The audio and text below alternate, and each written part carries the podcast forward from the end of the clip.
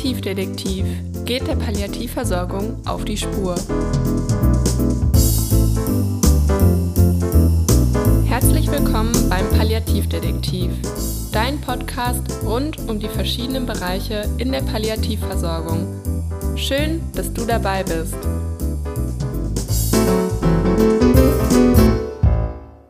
Mein Name ist Chantal und in dieser Folge geht es um die Deutsche Palliativstiftung.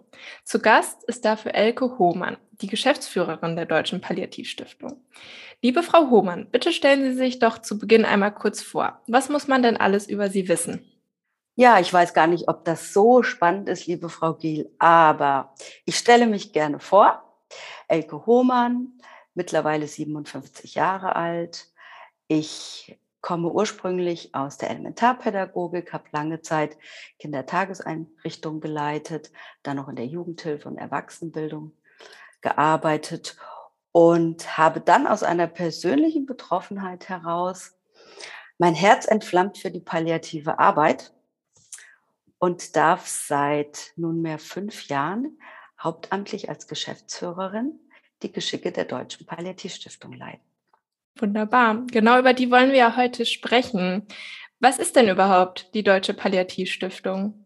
Die Stiftung hat sich vor nunmehr zwölf Jahren gegründet, aus der Situation heraus, dass natürlich vor zwölf Jahren in der palliativen, hospizlichen Landschaft einiges noch nicht so ganz rund lief. Wir hatten ja auch noch kein Hospiz- und Palliativgesetz.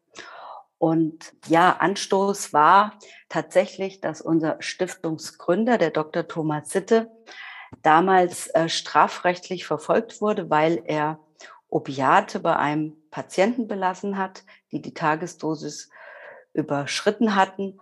Und da ging ein Aufschrei durch die Palliativszene und viele Kolleginnen und Kollegen haben gesagt, da muss sich jetzt aber wirklich mal was ändern. Und am Rande eines Kongresses wurde dann die Idee geboren, sich doch irgendwie zusammenzufinden, zu organisieren und das endlich alles mal anzugehen, auch diese Rechtsfragen. Ja, und da gab es halt einige Menschen, die gesagt haben, ja, Gesetzesänderungen, das dauert ja ewig, bis man da was erreicht. Und es gab eben auch andere, die gesagt haben, ja, jede Veränderung beginnt mit einem kleinen Schritt und let's do it. Wir machen das. Und ja, man hat sich beraten lassen, wie man sich denn am besten organisiert, aufstellen lässt von der Rechtsform her, hat sich dann schlussendlich für die Form der Stiftung, der gemeinnützigen Stiftung entschieden. Ja, und dann ging's los. Mhm. Und welche Ziele hat die Deutsche Palliativstiftung? Ja, das war auch ein bisschen der Zeit geschuldet. Ähm, Stiftungszweck und Stiftungsziel ist natürlich gewesen, auch den flächendeckenden Ausbau der hospizlichen und palliativen Versorgung, insbesondere der ambulanten Versorgung. Dann die Einzelförderung von Projekten, aber auch von Privatpersonen, von betroffenen Menschen und auch deren Umfeld. Und ganz wichtig, die Aufklärung über die guten Möglichkeiten am Lebensende, was alles möglich ist in der palliativen Versorgung. Natürlich auch die Themen Sterben, Tod und Trauer wieder mehr in die Mitte der Gesellschaft zu rücken. Und was macht die Deutsche Palliativstiftung alles dafür, um ja mehr Aufklärung zu betreiben und dass diese Themen mehr in unserer Gesellschaft präsent sind? Wir suchen auch in Bevölkerungsschichten, die nicht per se erstmal unbedingt an dem Thema interessiert sind, äh, Aktionen zu starten wie zum Beispiel jetzt letztens unseren Move in den Mai. Das ist eine Sportaktion, die die Menschen halt aufgefordert hat, über eine App ihre persönlichen sportlichen Leistungen sozusagen der Deutschen Palliativstiftung in Form von violetten Herzchen zu widmen. Und in dieser sportlichen Szene haben wir natürlich erstmal die jungen, dynamisch durchtrainierten Menschen, ja. Und so probieren wir halt äh, unser Thema und unsere Anliegen da auch zu transportieren. Dann natürlich auch über äh, Lesungen, über Konzerte, einfach auch über kulturelle Veranstaltungen und natürlich auch über unsere Vorsorgemappe, die in unserem eigenen Verlag erschienen ist. Darin findet man alle Dokumente, die man eben braucht, um auch auf der rechtlichen Seite safe zu sein. Eben Vorsorgevollmacht, Patientenverfügung, Betreuungsvollmacht, Bestattungsverfügung, ach, alles, was man halt so mal brauchen könnte. Und äh, wir haben natürlich auch probiert, diese Dokumente natürlich rechtssicher zu machen, aber trotzdem möglichst äh, verständlich zu gestalten. Dafür sind wir auch von der Stiftung Gesundheit ausgezeichnet worden. Und erlauben Sie mir, dass ich an dieser Stelle noch erwähne, dass man das alles bei uns auf der Website kostenlos downloaden kann oder aber in Papierform auch gerne bei uns im Büro bestellen kann. Und wo genau ist das Büro für die Personen, die gerne mal vorbeikommen möchten? Ja, sehr gerne und immer. Wir haben eine schöne Aussicht und sehr leckeren Kaffee. Dies ist in Fulda am Bahnhof 2, also direkt am Bahnhofsvorplatz. In dem Gebäude der Sparta Bank findet man uns im vierten Stock und seit September letzten Jahres auch in Berlin am Kurfürstendamm 15. Da haben wir eine kleine Dependance und so, sozusagen in einem Satellite Office unter eingemietet und stehen so auch in der Hauptstadt zur Verfügung. Wunderbar. Mit welchen Anliegen kann ich oder vielleicht auch Hörer und Hörerinnen, die das jetzt hören und interessiert sind, mit welchem Anliegen können wir uns denn bei der Deutschen Palliativstiftung melden? Ja, das ist in erster Linie erstmal alle Fragen, die rund um das Thema Sterben, letzte Lebensphase und Vorsorge. Wenn Sie sich entschieden haben sollten, ja, ich habe jetzt doch irgendwie auch verstanden, dass das ganz schön wichtig ist, dass ich mal das alles in schriftlicher Form festhalte.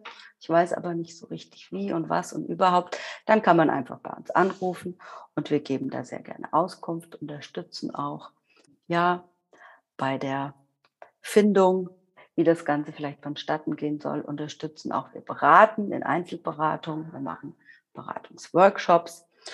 Und natürlich stehen wir auch für alle Menschen zur Verfügung, die in einer Akutsituation sind. Wenn Sie zum Beispiel einen Zugehörigen nach Hause bekommen in der letzten Lebensphase, ähm, dann ist ja erstmal, ja, steht erstmal alles Kopf und dann sind so viele Dinge zu regeln. Und dann kann man auch einfach bei uns anrufen und wir helfen sehr gerne, sich da ein bisschen zu sortieren, vernetzen auch, geben Tipps. Und da möchte ich auch nochmal ähm, unsere Publikation, die Pflegetipps, erwähnen. Das war mal eine lose Platzsammlung mit ganz einfachen Tipps, die ähm, in der letzten Lebensphase ganz hilfreich sein können. So Dinge wie Mundpflege, Lagerung, Wundversorgung in einer ganz niedrigschwelligen Sprache für akut betroffene Menschen und deren Zugehörige konzipiert und hat sich im Laufe der Jahre dann zu einer richtig schönen Broschüre entwickelt, die es mittlerweile in 23 Sprachen gibt. Wir haben vorletzte Woche gerade Ukrainisch noch dazu genommen. Ja, und die verschicken wir auch in die ganze Welt. Und diese Pflegetipps werden sehr gerne auch von ähm, Ausbildungsklassen für Pflegeberufe genommen. Wir haben neulich gerade wieder ein sehr schönes Foto zugesandt bekommen von einer Klasse aus Peru, äh, die auch mit unseren spanischen Pflegetipps da Unterricht machen. Das ist immer toll zu sehen, was da doch so alles passiert. Ja, das ist echt spannend. Das heißt, wenn ich jetzt so eine Broschüre mit Pflegetipps gebrauchen könnte, kann ich einfach bei Ihnen anrufen und Sie schicken mir eine Broschüre zu. Genau, die ist kostenfrei. Ähm, wir möchten nur gerne die Portokosten von demjenigen haben. Aber man kann das auch alles, alle unsere Publikationen ähm, kostenfrei auf der Website downloaden. Das ist uns auch nochmal ganz wichtig, dass die Materialien, die wir zur Verfügung stellen, zum größten Teil kostenfrei sind. Mhm. Sie hatten gerade kurz die Förderung von Projekten angesprochen. Mhm. Was steckt denn dahinter? Ja, das ist relativ breit gefächert. Das kann sein ein Stipendium, äh, Medizinstudent, der sich noch weiterbilden möchte in, in äh, Palliativcare. Wir haben jetzt gerade einem Studenten die Teilnahme an einem Kongress ermöglicht zum Thema Palliativversorgung. Das kann sein für Institutionen, die eine äh, Neuanschaffung tätigen wollen, von was auch immer, von einem speziellen Sessel oder von irgendetwas, was im Badezimmer gebraucht wird äh, oder irgendetwas, wo einfach nochmal Unterstützung fehlt, finanzielle. Unter unserem Dach ist ja auch die Deutsche Kinderpalliativstiftung. Und gerade in der Betreuung von lebenslimitierten Kindern erfahren wir immer wieder, dass es oftmals Schwierigkeiten mit den Kassen gibt, ähm, wenn es um Hilfsmittel geht, Lagerungskissen, verschiedene Medikamente. Auch da unterstützen wir gerne. Letztens hatten wir auch ähm, Förderantrag von einem Jungen, den wir schon längere Zeit begleiten, wo klar war, dass er ähm, ja bald diese Erde verlassen wird und die Familie wollte gerne noch mal eine Reise zusammen unternehmen. Da hätten wir auch unterstützt. Ist dann leider nichts mehr geworden, weil er dann doch nicht mehr ähm, ja, transportfähig war und dann doch relativ schnell verstorben ist. Aber da ist die Palette breit und auf unserer Website kann man auch einen Förderantrag finden, ähm, kann sich das durchlesen und auch gerne bei Fragen sich einfach mal bei uns im Büro melden. Okay.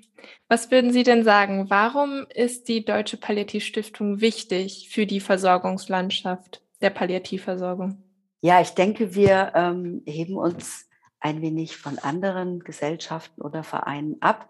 Wir haben ja die DGP, die Deutsche Gesellschaft für Palliativmedizin, die sich natürlich mit den Medizin wissenschaftlichen Fragen beschäftigt, was sehr wichtig ist. Es gibt viele andere DHPV und die ganzen Ländervereinigungen dazu, die sich äh, mit der Arbeit der Ehrenamtlichen befassen. Und wir sehen uns so ein bisschen dazwischen in dieser Landschaft und sehen uns in erster Linie direkt für die Menschen, die äh, betroffen sind, auch die Zugehörigen, die betroffen sind und natürlich auch für alle Menschen, die direkt an der Basis arbeiten, für die Hospizbegleiter, die Sterbebegleiter, für die vielen Ehrenamtlichen, die es gibt. Und für die wollen wir da sein, denen wollen wir unsere kostenfreien Publikationen zur Verfügung stellen. Und da wollen wir auch gerne weiterhin unterstützend tätig sein. Mhm. Liebe Frau Hohmann, wenn Sie jetzt den Hörern und Hörerinnen von diesem Podcast zum Abschluss nochmal Ihr Wissen komprimiert in einem Satz mitgeben könnten oder gerne auch einen neuen Gedanken anstoßen möchten, was würden Sie denn gern noch sagen? Ich würde gerne sagen, ihr lieben Menschen da draußen, traut euch, seid mutig und beschäftigt euch mit eurer eigenen Endlichkeit und ihr werdet sehen, dass es eine wunderbare Erfahrung ist, wenn man den Mut hat und sehr viel Leichtigkeit in das Leben bringen kann. Und wenn ihr den Mut gefasst habt und braucht Unterstützung, meldet euch sehr gerne bei uns. Wunderbar. Liebe Frau Humann, vielen Dank, dass Sie sich heute die Zeit genommen haben, um mit mir über die Deutsche Palliativstiftung und die Aufgaben der Deutschen Palliativstiftung zu sprechen.